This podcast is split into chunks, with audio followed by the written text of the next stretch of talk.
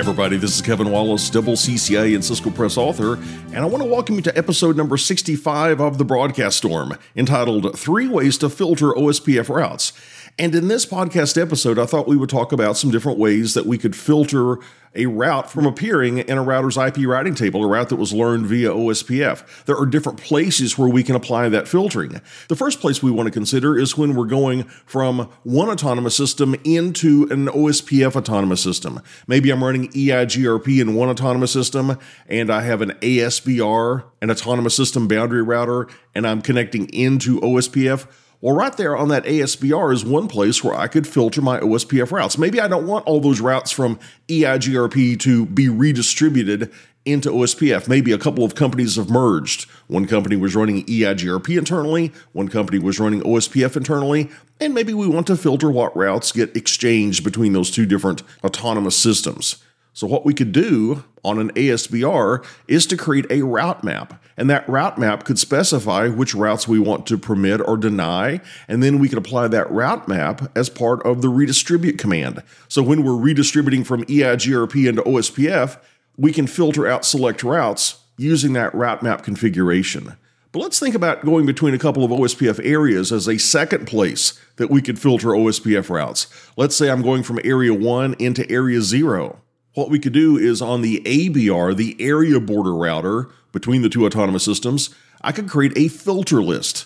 So as we're going from area 1 into area 0, that filter list could filter out specific routes. So we've talked about how to filter routes as we're going between autonomous systems and between areas, but what if we wanted to filter a route within an area from appearing on just one router in that area? Now, at first glance, that might seem impossible because that's one of the things we love about OSPF. All the routers in an area share a common OSPF database. They've got the same map, they've got the same view of the network. So, how is it possible that one router might have one or more routes filtered out when it belongs to the same area of other routers that know about those routes? Well, here's the trick we can play.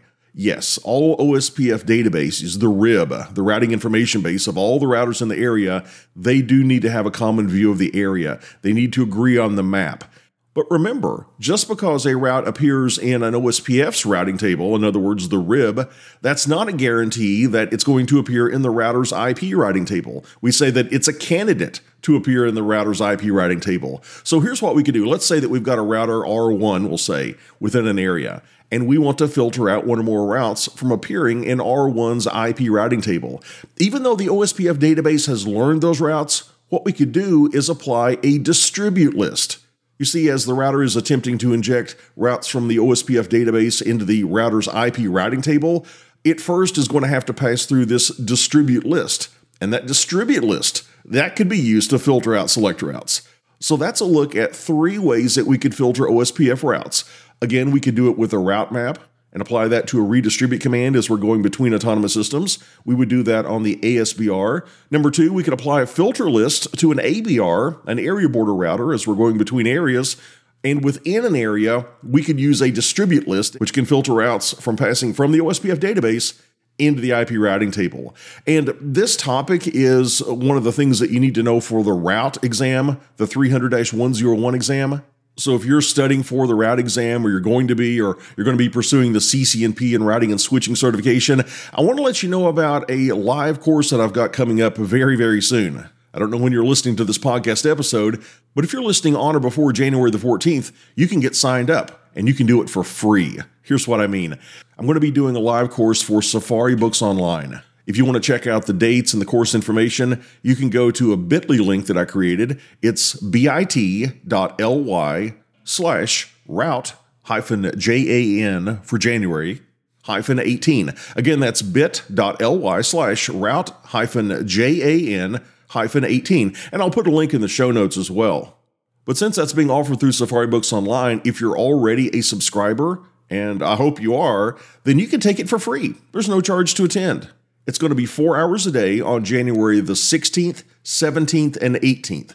That's a Tuesday, Wednesday, Thursday. It's going to be from 11 a.m. through 3 p.m. Eastern Standard Time.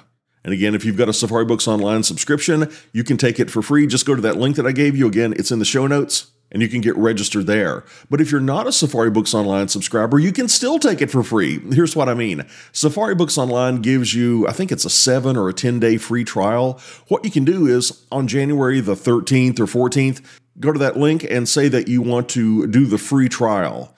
And the free trial will give you, again, I think it's seven or 10 days of access. And during those seven or 10 days, you can attend all three of these sessions. And if you like it, if you like the access to all the resources that Safari Books Online has, you might want to stay a member. I hope you do. I recommend you do. I've been a member for years.